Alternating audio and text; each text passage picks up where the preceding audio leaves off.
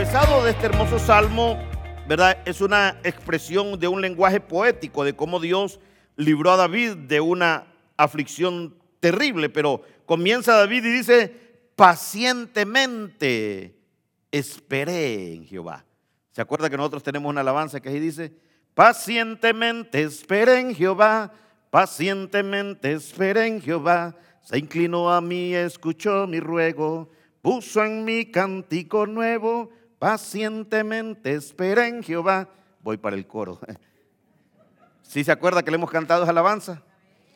Pero meditaba yo en esto y es que realmente cuando nosotros estamos en una situación apremiante, en una situación difícil, o cuando estamos en una encrucijada, en algo complicado de nuestra vida, de nuestra familia, de nuestra casa, puede ser enfermedad, puede ser necesidad económica, puede ser una necesidad familiar, matrimonial, qué sé yo, cualquiera sea la situación difícil, lo menos que nosotros tenemos es paciencia para esperar una solución. Nosotros queremos una solución inmediata, ya, instantánea, para mañana, para dentro de una hora. Pero David dice que está en una situación apremiante, pero dice él, pacientemente esperé en Jehová.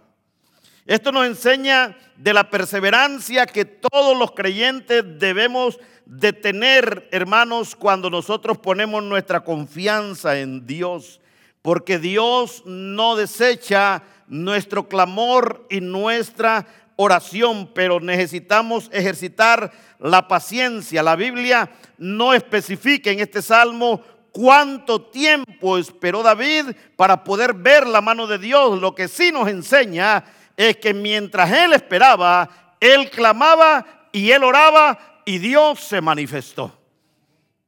O sea, no es indiferente Dios a la necesidad de su pueblo. Dios no es indiferente ante el clamor de sus hijos.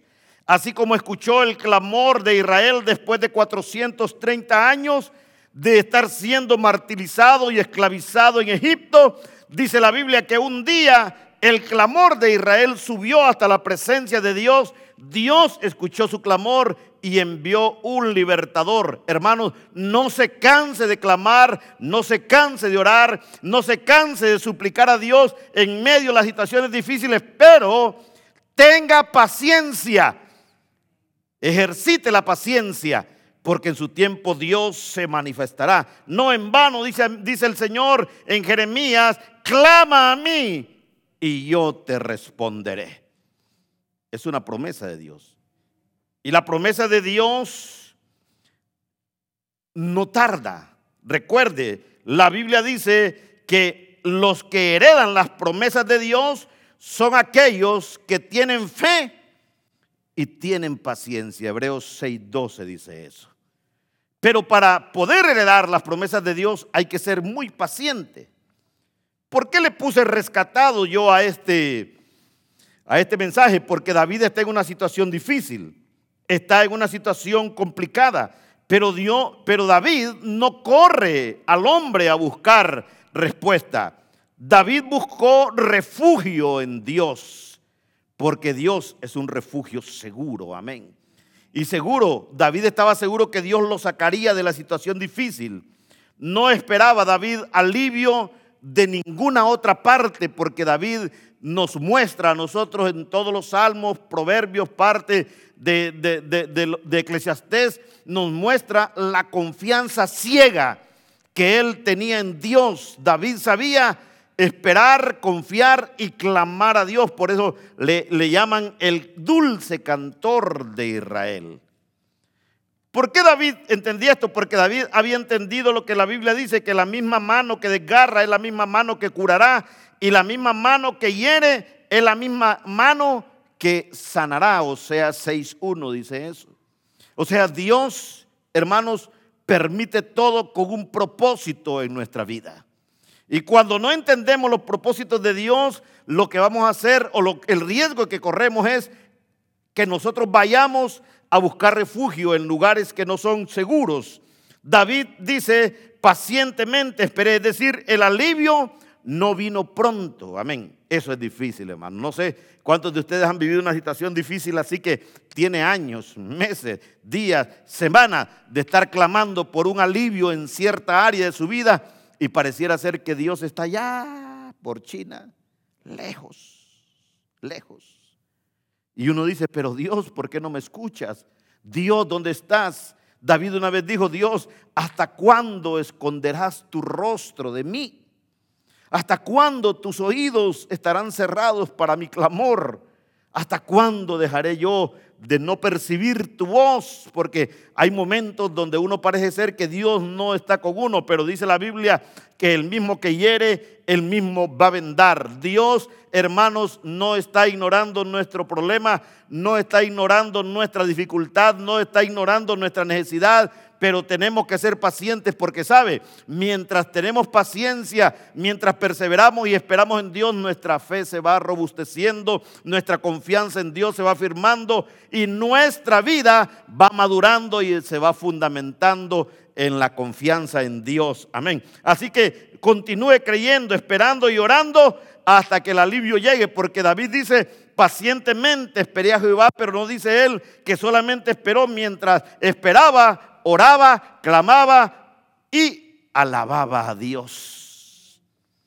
Hay que hacer algo también. Mientras esperamos, no deje de clamar.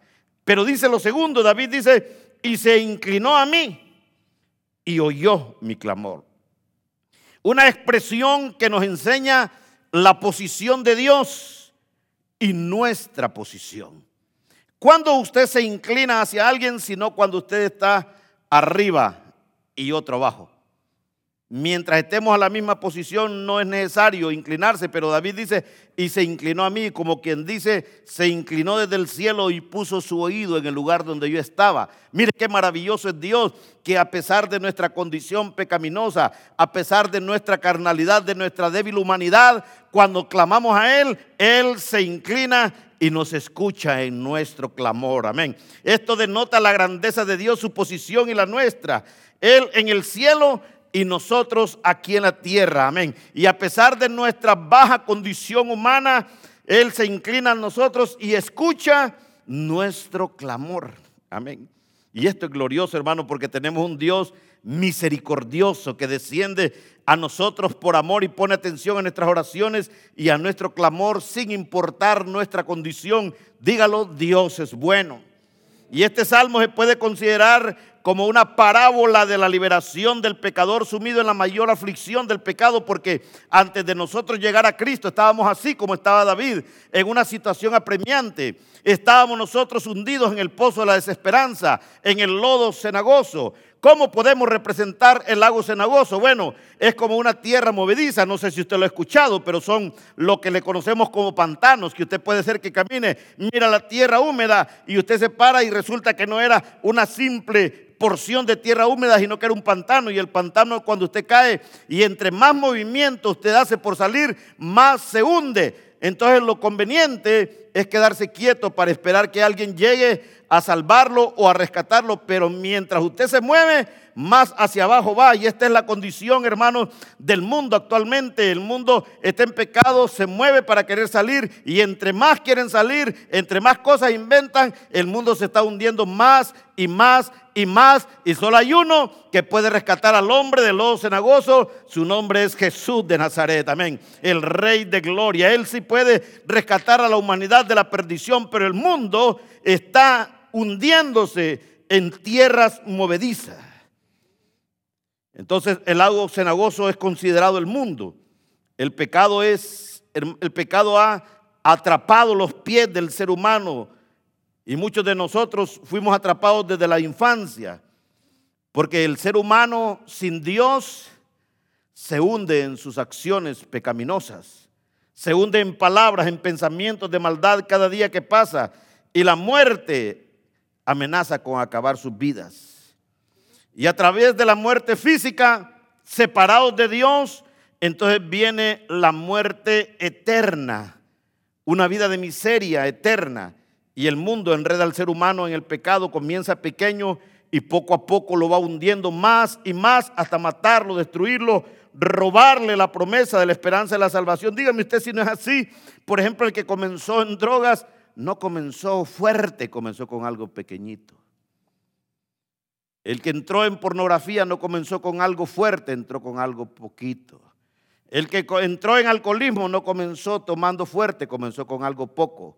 porque el diablo así es poco a poco, poco a poco. Y poco a poco, a medida que lo va metiendo en el lado cenagoso, lo va haciendo deslizarse de, una forma lenta hasta estar totalmente hundido hasta la cabeza. Y cuando estamos en esa condición, solo la mano de Dios nos puede rescatar.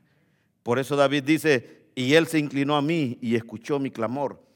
Trata, hermanos, muchos tratan de salvarse a sí mismos. La vida que estamos viviendo hoy actualmente en el mundo es bien peligrosa, porque hay muchos terrenos que parecen er, terrenos fértiles, terrenos fuertes, pero son pantanos cenagosos. Muchos viven engañados por religiones humanas o intentando con métodos basados en estrategias humanas que lo único que ofrecen es una solución temporal y pasajera. Con tristeza me di cuenta en Honduras que hay un lugar donde ya le entregan certificado de salvación a la gente. Y hacen toda una pompa en, ese día de iglesia. Y hoy vamos a darle certificado a todos los que ya son salvos y van directos al cielo. Qué bueno sería así, ¿verdad? Ya, certificado. El pastor fulano certifica que por tanto, ¿verdad? Juan Pérez, no Pérez no, no ofende hermano. Juan López. Por tanto, aceptado a Cristo, ¿verdad? Le entregamos su certificado de salvo. Son de esa, de esa satánica doctrina de salvos por siempre salvos. No, hermano, esta es una carrera, dígale una carrera, donde hay que perseverar, donde hay que vencer, donde hay que tener paciencia, ¿verdad? Pero la gente, hermanos, vive engañados por religiones humanas. Lo único que traen y a, veces lo único que trae es una solución temporal y pasajera que puede tratar el problema de la adicción o el vicio, pero no con el problema y con la necesidad del alma. ¿Sabe que encontramos iglesias también donde dedican un tiempo de la semana para tener un grupo de AAA o de 2A, creo que es alcohólicos anónimos, sí, dentro de la iglesia? Hermano, yo fui borracho hasta la cabeza y yo no necesité ir a un AA ni un programa de desintoxicación. La sangre de Cristo me limpió y me desintoxicó. Pero estamos metiendo métodos humanos a la religión que lo único que hacen es traer, hermanos, curas temporales. Amén. Pero la necesidad del alma, la angustia del alma, la tribulación del alma, solo hay una medicina y solo hay un médico, Dios de los cielos y de la tierra. Amén.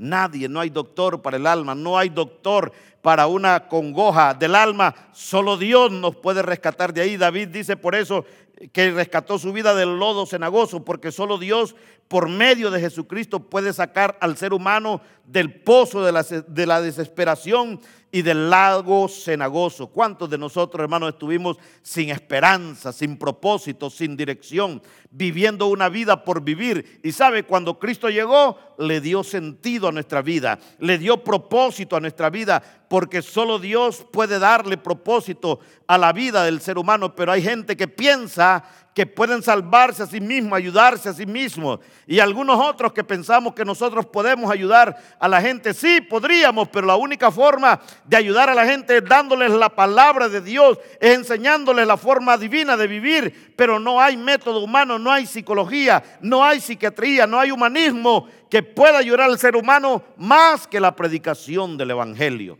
y nadie se puede salvar. La Biblia dice que el rey no se salva por la multitud de los ejércitos, ni escapa el valiente por la mucha fuerza. Salmos 33, 16. Es decir, amados hermanos, nada podemos hacer nosotros para salir de una desesperanza, para salir de una tribulación. Pero ¿sabe que sí podemos hacer nosotros? Hacer lo que hizo David, correr a donde hay refugio seguro, que es bajo las alas del Altísimo.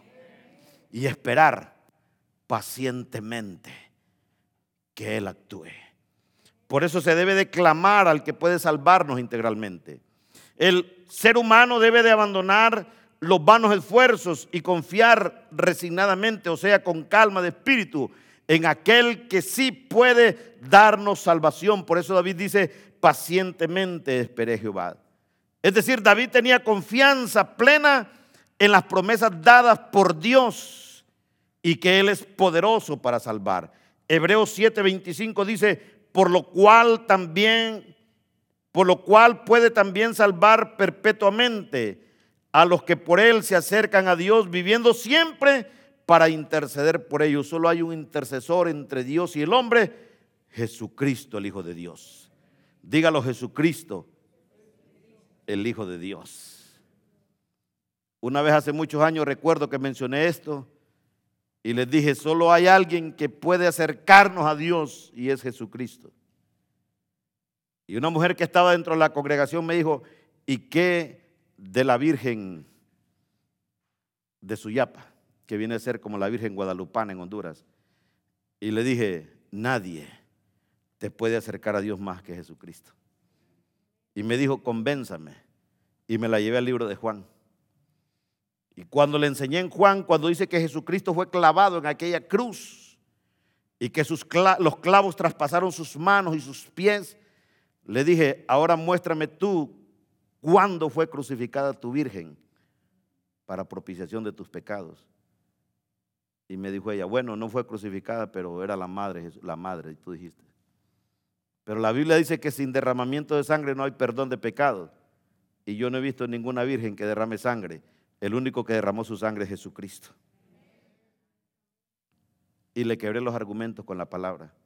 Porque la palabra abre nuestros ojos. La palabra nos saca a nosotros de la ignorancia. Cristo es el Salvador poderoso que levanta al caído. No hay otra forma. Yo no sé cómo usted puede, pero es uno de los misterios del Evangelio. Es uno de los misterios que ningún teólogo te puede explicar cómo alguien en droga, cómo alguien en alcoholismo, cómo alguien en homosexualismo, en lesbianismo, en prostitución, como un asesino, hermano despiadado, sangriento, ¿verdad? Que no tiene alma, como una persona, hermano, negra su alma como el petróleo, un día viene a Cristo, se arrepiente, confiesa sus pecados, Jesús la perdona, la llena de su Espíritu Santo y de paso lo sube a un altar a predicar su palabra. No hay nadie que te pueda explicar eso más que la gracia y la benevolencia del Dios Todopoderoso. Amén. Pero Dios es poderoso para cambiar y para poder sacar aún al más caído, al más perverso, al más hermano que usted no le dé ninguna oportunidad. Dios lo puede levantar porque solamente en Él hay salvación y solamente en, en Él hay vida eterna. Solo Dios puede rescatar al ser humano de su condición vana de vivir. La Biblia dice, amados hermanos, que nosotros fuimos rescatados de nuestra vana manera de vivir, la cual aprendimos de nuestros padres. Yo recuerdo cuántas cosas nuestros padres nos enseñaron sin ningún fundamento bíblico, cuántas cosas nuestros padres nos enseñaron no por maldad, no por error, sino por ignorancia. Y nosotros vivimos engañados durante muchos años y nos sucedió lo que dice la palabra y conoceréis la verdad y la verdad te hará libre. Y cuando conocimos eso, todas las mentiras que nos habían sembrado en nuestro corazón fueron desechadas y comenzamos a crecer en la verdad que es Cristo Jesús.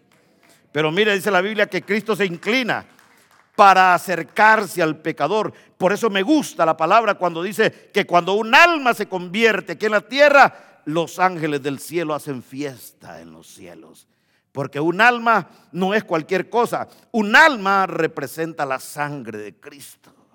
Un alma representa el sacrificio de Cristo. Un alma representa los vituperios de Cristo. Un alma representa las humillaciones de Cristo. Un alma representa los latigazos en la espalda de Cristo, la corona de espinas. Un alma es importante para Dios. Por eso, amados hermanos, debemos de nosotros orar para que las almas clamen a Dios para que sean rescatados, así como un día fuimos rescatados nosotros.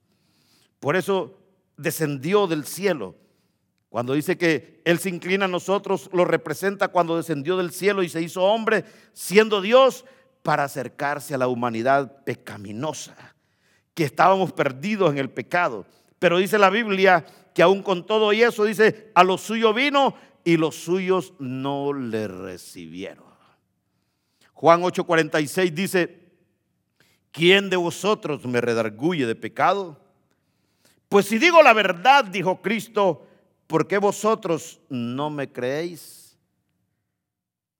Y sabe que el mayor de los conflictos en la actualidad del ser humano es que no nos gusta ser confrontados con la verdad. Preferimos vivir engañados. Porque cuando somos confrontados con la verdad tenemos que cambiar, desechar y sacar de nuestra vida muchas cosas que no están bien. Entonces mucha gente prefiere vivir engañados toda su vida. Entonces el ser humano lucha con ser confrontado con la verdad. Por eso actualmente mucha gente se ofende con la predicación de la palabra. Porque cuando la palabra nos confronta, nos insta a nosotros a desprendernos de cosas y a veces no queremos porque nos hemos adueñado de cosas y pensamos que sin esas cosas no vamos a poder vivir o no vamos a poder seguir adelante. Pero amados hermanos, toda la verdad de Cristo trae sanidad al alma del hombre. Amén. Juan 8:46 dice, se lo repito otra vez, dice, ¿quién de vosotros me redarguye de pecado? Hablando Jesús, porque dice la Biblia que Él fue Dios hecho hombre y no hubo pecado en Él. Dice, pues si digo la verdad, ¿por qué vosotros no me creéis? Entonces Cristo realizó lo que para el diablo parecía irrealizable. ¿Sabe qué era irrealizable para el diablo? Que hubiera un hombre que vivió en esta tierra siendo 100% hombre y 100% Dios, pero que viviera una vida de santidad al 100% que no hubiera pecado en él, que no hubiera maldad en él, que no hubiera egoísmo en él, que no hubiera envidia en él, que no hubiera contienda en él. Y cuando el diablo vio a Jesucristo, vio algo irrealizable, realizable, y vio una vida perfecta, perfecta, de absoluta santidad, y no solamente de absoluta santidad, sino que de absoluta sumisión a la voluntad de Dios. Entonces, de este modo, Jesucristo tuvo la capacidad de poder colocar la plataforma, el camino seguro del Evangelio, donde cada uno de nosotros, si nos arrepentimos, podemos llegar a Él, caminar en Él y al final ir a sentarnos a las moradas celestiales que Él se fue a preparar para usted y para mí. Dígalo, el Evangelio es el único camino para llegar a Cristo. Es por medio del Evangelio. Entonces la salvación que nos ofrece a través de Cristo es firme y es segura. Porque dice David, y después dice, puso mis pies sobre peña. Hay una gran diferencia entre el lodo, el lodo se hunde, pero la peña es firme. Y dice David, puso mis pies sobre peña, es decir, lo saca del pantano, lo saca de la situación difícil, lo saca de la situación apremiante donde se está hundiendo, lo saca y lo coloca sobre peña. Cuando usted es se para en una peña, usted no se puede hundir porque es firme. Es decir, lo que David está diciendo es, afirmó mis pasos, cambió mis pasos, cambió mi forma de vivir. Ahora ya no me estoy hundiendo, ahora puedo caminar seguro porque los que estamos en Cristo estamos seguros. Amén. Él dice, lo que es puesto en mi mano, nadie lo puede tocar y nadie lo puede arrebatar. Levante su mano y dígalo, en Cristo estoy seguro. Amén. Él es la roca de los siglos. Y por la firmeza y la segura garantía de sus promesas, nosotros podemos vivir confiados. No dice, oiga bien, porque la Biblia no dice que tratará de salvarnos del pecado, sino que nos asegura que si venimos a Él, vamos a ser salvos. Aún después de la muerte, Él dice, el que cree en mí, aunque esté muerto, vivirá. O sea, hay vida antes y vida después en Cristo Jesús. Por eso Él dice también, el que cree en mí tiene vida eterna y el que cree en mí, aunque esté muerto, vivirá. Amén. ¿Alguien puede asegurar esto aparte de nuestro buen Señor Jesús? Nadie. Ni Buda, ni Mahoma, ni Confucio, ni la Guadalupana, ni la Virgen de Suyapa, ni el Cristo Corcovado de Brasil, ni el Cristo de Esquipula. Nadie. Solo Jesús dice, el que cree en mí tendrá vida eterna y el que cree en mí, aunque esté muerto, vivirá. No hay nadie que pueda dar esa afirmación. ¿Sabe por qué? Porque el dueño de la vida es Dios. Él da, Él quita la vida. Él es el que tiene el poder para quitarla. Él tiene poder para darla. Aún Jesús dijo, yo nadie me quita mi vida. Yo la doy y la pongo por gusto y la puedo tomar cuando yo quiera. Qué maravilloso es Dios. Vaya conmigo, mire lo que dice la Biblia en Juan 5 del 24 al 28. ¿Cuántos dan gracias a Dios por haber sido rescatados? Amén, fuimos rescatados. Dice Juan 5 del 24 al 28. De cierto, de cierto os digo, el que oye mi palabra y cree al que me envió, tiene vida eterna. Y no vendrá a condenación, mas ha pasado de muerte a vida. De cierto, de cierto os digo, viene la hora, y ahora es cuando los muertos oirán la voz del Hijo de Dios, y los que la oyeren vivirán, porque como el Padre tiene vida en sí mismo, así también ha dado al Hijo el tener vida en sí mismo. Y también le dio autoridad de hacer juicio por cuanto es el Hijo del Hombre. No os maravilléis de esto, porque vendrá hora cuando todos los que están en los sepulcros oirán su voz.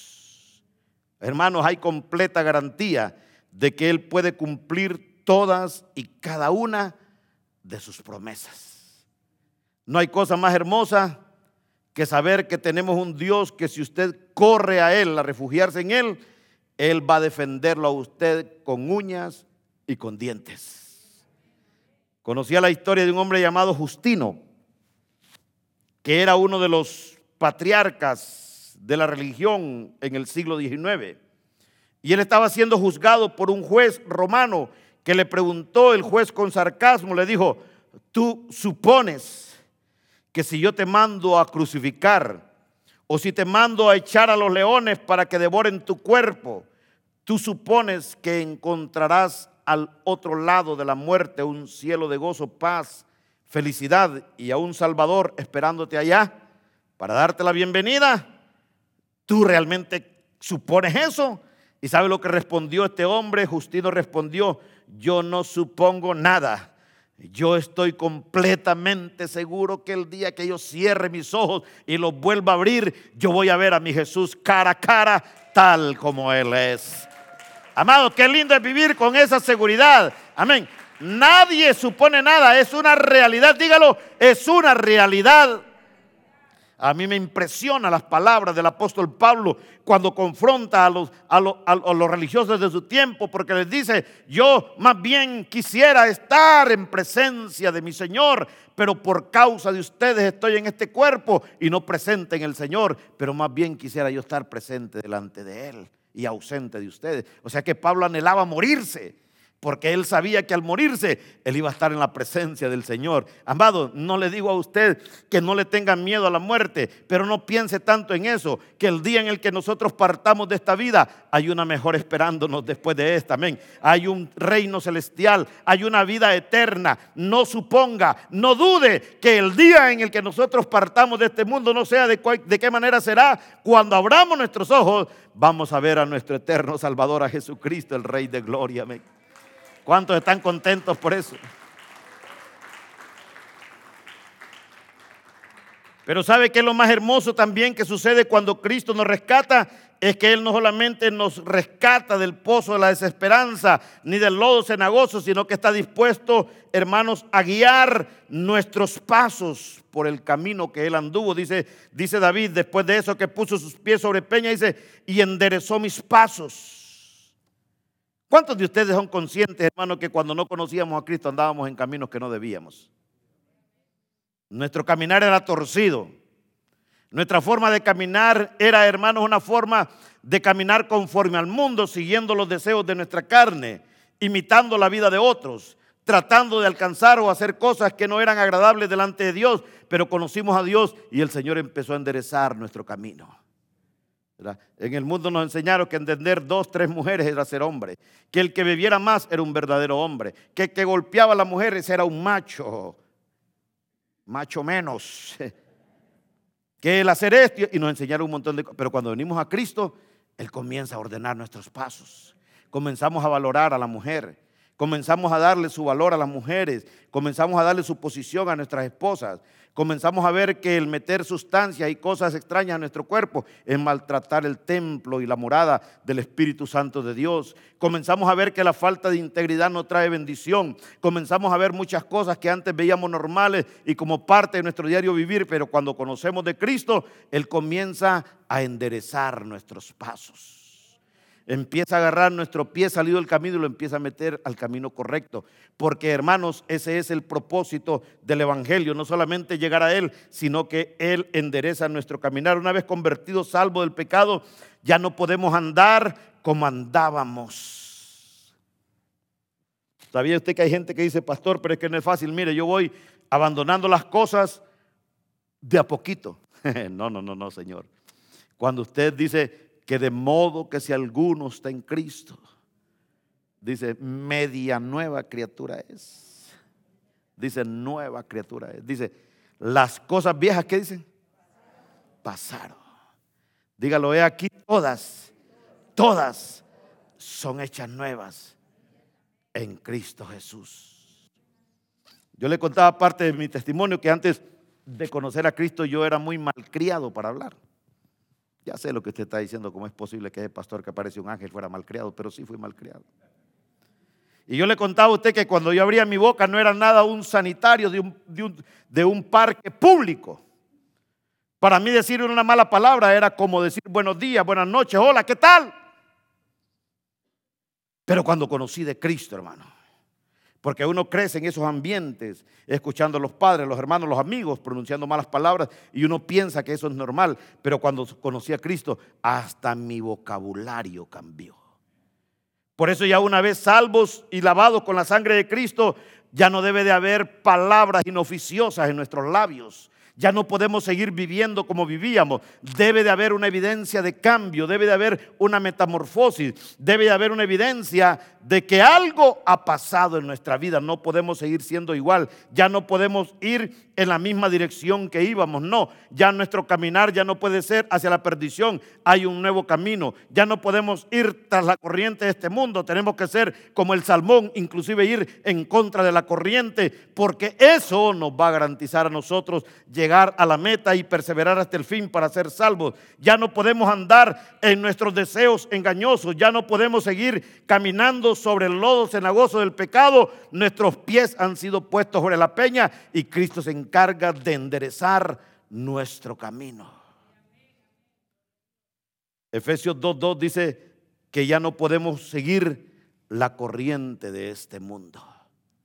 Es triste ver ahora, o con tristeza se ve, a mucho cristiano corriendo como el mundo corre. Caminando como el mundo camina. Ya no podemos seguir esta corriente. Ya nosotros tenemos otro camino por el cual caminar, que es el camino que la Biblia le conoce como el camino angosto. Ya no podemos ir por el camino ancho. Ya no puedo participar de lo que el mundo hace Ahora yo debo de participar de lo que la Biblia me dice que debo de participar. Ya no amo lo que el mundo ama, yo amo lo que Dios ama.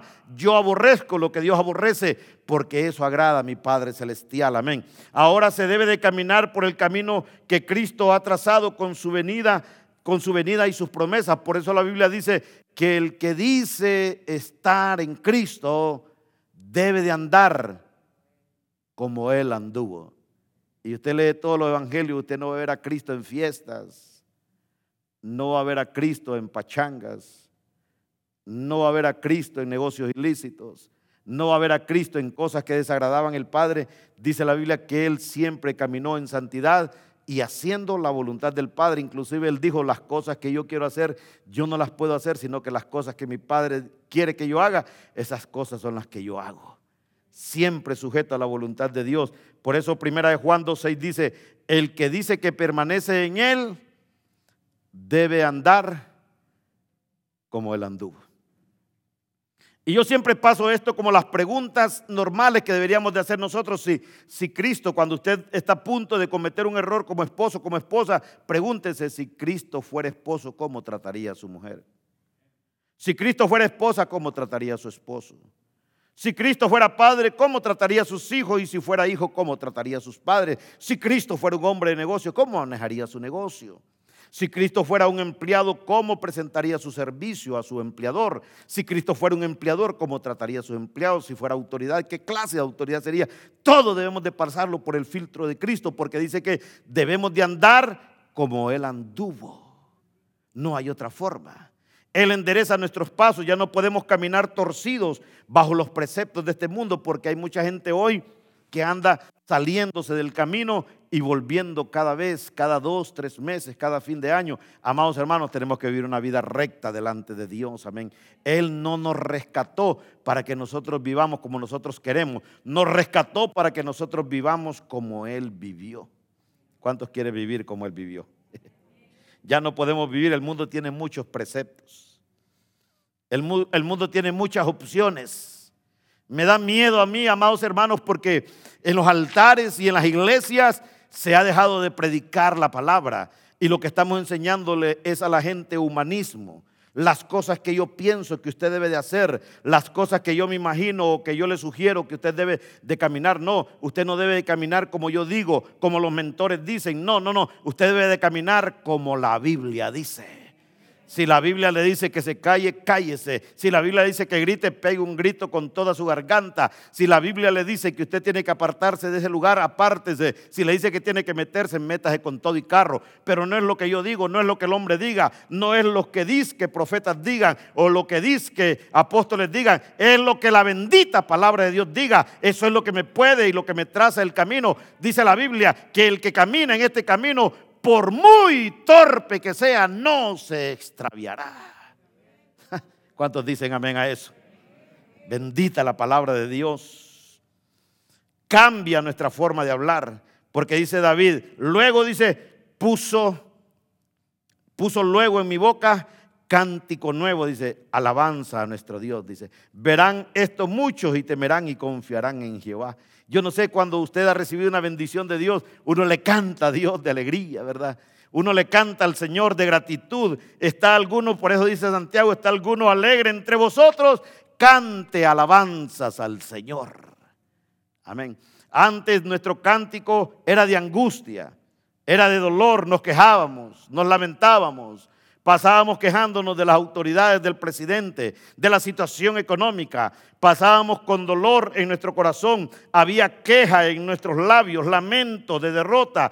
Pero dice la Biblia que cuando Él nos rescata y cuando Él endereza nuestros pasos, no tenemos otra más que cantar alabanza, gozo de alegría. Amén. Alabar a Dios por su bondad, por su amor y por su misericordia, porque sabe que Israel cuando tenía victorias, cada vez después de cada victoria, ellos hacían fiestas y alababan a Dios en gratitud por su victoria. Cada vez que usted supera una situación difícil, cada vez que usted sale de un, de un, de un lugar escabroso, de una situación apremiante, cante alabanza a Dios, dele gloria a Dios que de su garganta salga gratitud a Dios. Ya no podemos vivir quejándonos, ya no podemos vivir nosotros lamentándonos. Tenemos que darle alabanzas al Rey de Gloria. Dios nos da nuevos motivos para regocijarnos. Que imagínese usted, amados hermanos, cuando usted se levanta, solo levantarse es un motivo para cantar alabanza al Señor. Amén de decirle gracias Señor, qué, qué, bueno es amanecer. Yo siempre que me levanto yo le digo, Espíritu Santo, buenos días. Y lo digo por causa mía, no por causa tuya, porque tú no duermes. Pero le doy gracias por permitirme amanecer. Hay muchos que no amanecen. Hay muchos que levantan y le dicen a la esposa, ¿cómo? ¿Amaneció? Qué lindo. Y cuando veo, mire, esos dos nietos míos hacer un gran desorden, hermano. A tirar cosas, aunque me ponen los pelos de punta, pero gracias, Señor, tan sanos. Pero es una bendición. El Señor siempre nos da nuevos motivos para regocijarnos. Y dice que al verlo otros, dice, temerán y confiarán en Dios. ¿Sabe? Porque la gente nos ve a nosotros y nos ve en situaciones apremiantes, pero no nos ven a nosotros deprimidos. No nos ven a nosotros queriéndonos morir. La gente del mundo se angustia. La gente del mundo busca soluciones donde no debe. La gente del mundo corre a refugios inseguros, pero a nosotros nos ven con problemas. ¿Sabe por qué? Porque nosotros tenemos una ciudad de refugio segura que se llama Jesús de Nazaret. Nosotros podremos correr ahí y refugiarnos en Él y nosotros estamos confiados y tenemos el problema, aunque el problema esté, pero si ya lo puso delante de la presencia del Señor, usted vive confiado y usted espera. ¿Cuándo será? No importa, porque el Salmo 121 dice, alzaré mis ojos a los montes, ¿de dónde vendrá mi socorro? Dice, mi socorro viene de Jehová que hizo los cielos y la tierra. Dice, no dará mi pie al resbaladero ni se dormirá el que me guarde aquí, no se dormirá ni se adormecerá el que guarda a Israel. Dice, Jehová es mi guardador Jehová es mi sombra, mi mano derecha el sol. No me va a fatigar de día ni la luna de noche. Jehová guardará mi alma. Jehová guardará mi salida y mi entrada desde ahora y para siempre. Pero dice, alzaré mis ojos a los montes. No podemos vivir angustiados, no podemos vivir temerosos. Tenemos un Dios que está dispuesto a rescatarnos no solo una vez, sino dos, tres y las mil de veces que necesitemos porque Dios es bueno. Amén. Por eso David dice, lo verán otros y temerán y confiarán en Dios. Es imposible, hermano, por eso nosotros enumerar sus bondades. David invita a otros a poner en Dios su esperanza. Y dice en el versículo 4, mire cómo dice David en el versículo 4, dice, bienaventurado el hombre que puso en Jehová su confianza. Ahora déjeme hacerle una pregunta. ¿Cuántos de ustedes han puesto su confianza en un amigo, hermano, papá, mamá, hijo, familiar y lo defraudaron? Levante la mano. ¿Verdad que sí?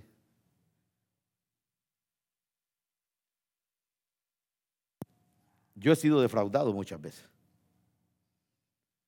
Pero dice, bienaventurado el hombre que puso en Jehová su confianza. ¿Por qué? Porque en Dios usted pone su confianza y Dios no lo defrauda. Dios no lo engaña. Dios no le da falsas expectativas. Dios no le da esperanzas vanas. No, no, cuando usted pone su confianza en Dios, espere pacientemente que llegará la promesa de Dios. Entonces David dice, bienaventurado el hombre que puso su confianza y no mira a los soberbios ni a los que se desvían tras la mentira. Porque en un momento de desesperanza y de tribulación uno puede correr por desesperación a lugares equivocados, aún conociendo de Dios. Porque somos seres humanos y somos parte sentimiento y muchas veces el sentimiento nos hace correr a lugares inseguros. No corra a lugares inseguros. Si va a correr, corra a Dios. No se humille delante de la gente. Si se va a humillar, humíllese delante de Dios. No llore ante cualquier persona. Si va a llorar, llore en el altar de Dios, porque Dios dice que ninguna de nuestras lágrimas caen a tierra, sino que las recoge con su mano y las pone en su redoma. Amén. Si va a correr, si se va a humillar, si va a llorar, hágalo delante de la presencia de Dios. Por eso David dice, bendito el hombre que puso su confianza en Dios, porque en Dios hay seguridad. Y al final entonces vemos que David se siente profundamente agradecido por la forma como Dios lo ha rescatado. Entonces en versículo 5 dice, has aumentado, oh Jehová Dios mío, tus maravillas y tus pensamientos para con nosotros, dice. No es posible contarlos ante ti. Si yo anunciare, dice, y hablare de ellos, no pueden ser enumerados. ¿Sabe qué es lo que pasa? Que muchas veces nosotros tenemos una mente muy corta. Dios nos hizo grandes milagros, grandes maravillas, y rápido nos olvidamos de eso. Se nos olvida. Y viene una situación apremiante y nos quejamos de Dios, pero se le olvidó de lo que hizo hace unos meses, hace unos años, hace unos días. ¿Dónde quedó ese milagro? ¿Dónde quedó esa maravilla de Dios? ¿Será que porque como somos creyentes no nos va a llegar la situación? Claro que nos va a llegar siempre. Pero debemos de acordarnos, fíjense que cuando yo leo la historia de Israel y cuando Israel va a entrar a la tierra prometida, Dios le dice a través de sus líderes, a los patriarcas de las tribus, les dice, cuéntenle a sus hijos de las maravillas que Dios ha hecho por ustedes. Cuéntenle de los milagros, de la provisión, del cuidado y del sustento que Dios les dio durante los 40 años en el desierto. Cuéntenles cómo ustedes no sufrieron del sol en el día ni del frío en la noche. Cuéntenles cómo su vestido no se desgastó ni sus zapatos envejeció. Cuéntenles cómo Dios los alimentó con maná fresco cada mañana. Cuéntenles cómo, y Dios les dice a ellos, cuéntenle de todo lo que Dios hizo. ¿Por qué Dios les dice eso, amados hermanos? Para que ellos pudieran entender que ellos no habían llegado a la tierra prometida por casualidad, sino que les dijo, no se olviden que fue por el brazo fuerte de Jehová que ustedes salieron de la esclavitud y entraron a la tierra prometida, pero transfieran ese conocimiento a sus hijos para que sus hijos sepan que hay un Dios que tiene cuidado de ellos. Y me da tristeza porque dice la Biblia que después de Josué, dice, después de José dice que se levantó una generación que no conoció de Dios. ¿Sabe por qué? Porque los padres se olvidaron de hablarle a sus hijos de las maravillas de Dios y entonces vinieron tiempos difíciles para Israel, porque cuando Dios se aparta de una familia, de un hombre, de una mujer, de una nación, vienen tiempos difíciles. Una vez una persona me decía a mi pastor, ¿y por qué Dios permite que tanta gente se muera de hambre en África? Le digo, ¿sabe qué? No es Dios que lo permite porque Dios no está ahí. Porque cuando una nación le da la espalda a Dios, Dios no se mete con ellos. Porque recuerde que la Biblia dice, si alguno quiere o si alguno tiene sed, siempre es si alguno, si alguno quiere venir en pos de mí, ¿verdad? No es todos están, no, no, si alguno quiere. Pero podemos ver nosotros la mano de Dios, por ejemplo, en esta nación que sea como sea, es una nación que fue fundada bajo principios bíblicos y hay millares de millones de hombres y mujeres como usted y como yo que cada día vamos los domingos a rendirle culto a Dios, a orar a Dios, a alabar a Dios. Vemos la mano de Dios en esta nación que por la misericordia y la gracia de Dios no ha sido destruida y porque nosotros estamos acá, así podemos ver el sufrimiento y el dolor de naciones que decidieron darle la espalda a Dios. Entonces no, no depende de Dios, sino del que no quiere buscar de Dios. Y esto es importante, hermano. Si nosotros no podemos contar de las maravillas de Dios es porque nosotros no hemos invitado a Dios en nuestra vida. Pero cuando Dios llega a nuestra vida, maravillas, milagros, prodigios vendrán sobre nosotros y si los contamos nos quedaríamos cortos. ¿Para cuántos Dios ha sido bueno de verdad? Poderoso. ¿Saben? En este tiempo de pandemia hemos visto la mano de Dios. Hemos visto familias que perdieron miembros partieron delante de la presencia del Señor algunos. Nosotros estamos completos. Nuestros hijos están sanos. Entonces David se siente profundamente agradecido con Dios por sus múltiples maravillas a su favor. Pero David especifica algo bien importante. Dice, son tantas, dice David, que es imposible enumerarlas. No se pueden contar. ¿Y sabe por qué David desde, el enfoque, desde el enfoque de Dios, David dice que hay muchas que no se pueden contar? Porque hay muchos beneficios y muchas cosas que Dios hace por usted que ni cuenta se da usted. Nos guarda de la misma muerte aún sin nosotros darnos cuenta. Nos guarda del peligro sin nosotros darnos cuenta. A veces nos provee y nos sustenta de donde menos nosotros esperamos. Entonces sería Sería un error ponernos a hablar de todo lo que Dios ha hecho en nuestra vida, pero David lo más hermoso que dice él, pero lo más lindo que Dios hizo por mí fue rescatarme, porque cuando escribe este salmo, David ya está fuera de la situación difícil, está fuera de la desesperanza, está fuera del lodo cenagoso. Entonces escribe este salmo y dice él, por tanto, yo estoy agradecido y no me queda de otra más que cantar alabanzas al Señor. Ahora, cuando yo veo todo esto y digo yo, cuántas cosas Cristo hizo por nosotros en la cruz del Calvario que nosotros ni gozamos de ellas. Nosotros no hemos aprendido a disfrutar de los beneficios que Cristo conquistó para nosotros en la cruz que nos pertenecen. Él no murió en la cruz del Calvario para beneficio propio, murió para que usted y yo tengamos beneficios. Uno de ellos es la salvación otro de ellos es la sanidad, la liberación, la restauración, es la revelación del conocimiento de Dios, el poder que viene del cielo, los dones, los talentos, la prosperidad. Todo eso Cristo lo ganó en la cruz del Calvario para usted y para mí. Pero no hemos visualizado todas esas cosas que Dios ha hecho por nosotros y a veces pasamos luchando, peleando, queriendo alcanzar lo que Cristo ya alcanzó para nosotros y lo único que tenemos que hacer nosotros es apoderarnos de los beneficios que conquistó para nosotros en la cruz del Calvario Cristo. Es para ustedes, para mí y para todo el que se va agregando. Amén. Yo no tengo que pagar ningún precio. Yo no tengo que pagar ninguna penitencia. Yo no tengo que hacer nada humanamente hablando más que creer que esos beneficios me pertenecen a mí. Son míos, dígalo, son míos porque Cristo murió por usted y murió por mí. Por eso la Biblia, cuando usted va a la Biblia, dice la Biblia, bendito sea el Dios y Padre de nuestro Señor y de nuestro Salvador Jesucristo, el cual nos bendijo con toda bendición espiritual y nos sentó juntamente con Cristo Jesús en los lugares celestiales. Pero no dice que nos va a bendecir, sino que nos bendijo. Entonces, cuando yo veo todo lo que Cristo hizo en la cruz, Estoy viendo que el pueblo de Dios no se está apoderando de eso porque no cree en eso.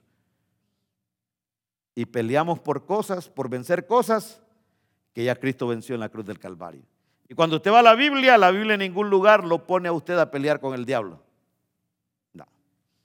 Ha leído Efesios cuando dice, resistid al diablo Y de vosotros dice, no dice pelear, sino que resistir.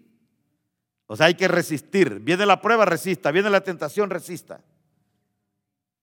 Entonces no necesitamos pelear porque el diablo es un enemigo vencido.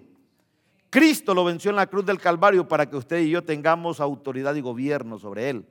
Por eso dice, resistid al diablo y su otro huirá. Pero antes dice, someteos pues bajo la poderosa mano de Dios y él os exaltará cuando sea tiempo. Entonces lo que necesitamos nosotros someternos, si nos sometemos a Dios, nosotros vamos a caminar siempre en victoria. Amén. Vamos a caminar seguros, pero no olvide, piense en todo lo que Jesús hizo por usted y para mí. Y lo único que Él espera es que nosotros seamos como un olor grato delante de Él, viviendo en sus promesas, viviendo en sus, en sus beneficios, porque son míos, son suyos, son de mis hijos, son de mis nietos, son de mi primera, segunda, tercera y cuarta generación y yo los establezco cada mañana porque me pertenecen, amén, porque Cristo murió por mí. Aunque yo no me lo merecía, pero murió por mí. Aunque usted no se lo merecía, pero murió por usted. Aunque mucha gente, hermanos, no calificaba, pero por ellos murió Cristo también. Por eso, hermanos, Él pagó el precio de nuestro rescate que nadie más podía pagar. Levante su mano y dígalo, Señor, gracias por haberme rescatado de la vana manera de vivir y sentarme en lugares celestiales juntamente con Cristo Jesús. Venga la alabanza, colóquese de pie, vamos a orar a Dios. Doy gracias a Dios por haberme rescatado de mi vana manera de vivir.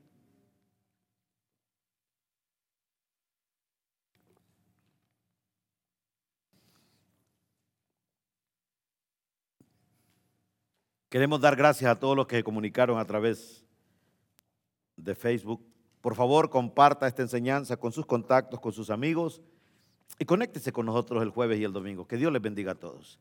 Alce sus manos a Dios. No sé si usted está pasando una situación como pasó David. Tal vez hay una situación que no es manejable para usted. Que no, usted no tiene la capacidad de poder tener control sobre esa situación, le invito para que usted corra hacia Dios y que ponga esa situación en las manos de Dios. Clame, ore y alabe y espere pacientemente, porque ciertamente el Señor se manifestará cuando usted le cree. Cuando usted confía en Él, Jesucristo llegará al rescate. Sacará su vida de la desesperanza y del lodo cenagoso y lo pondrá sobre peña firme y comenzará a guiar sus pasos. Nada es imposible para Dios. Porque de donde al hombre le es imposible obrar, dice la palabra, a Dios le es posible. Al que cree, todo le es posible, todo. Vamos, yo quiero orar por todos aquellos que han estado en situación difícil. Venga aquí al altar de Dios, vamos a ponernos de acuerdo, vamos a orar y vamos a poner esa situación difícil en las manos de Dios. ¿Será que hay algo difícil para mí? Dice el Señor. Porque no se ha cortado la mano de Jehová para salvar. Él sigue salvando, sanando, restaurando, liberando. Su poder no ha menguado. Su poder no ha disminuido. Vamos, corre al altar de Dios. Si hay una situación difícil, que te ha venido robando el gozo y la paz, corre y ponla en la presencia del Señor. Mira a la cruz. Todo lo que Él hizo es en beneficio de nosotros. Para beneficio nuestro. No hay nada que se vaya de la mano de Dios. Así como cuando tu hijo corre y tiene un problema, tú haces hasta lo imposible por tratar de ayudar a tu hijo en esa situación difícil. Así dice la Biblia que el que a él viene, él no le echa fuera. Y que al corazón contrito y humillado no despreciará el Señor.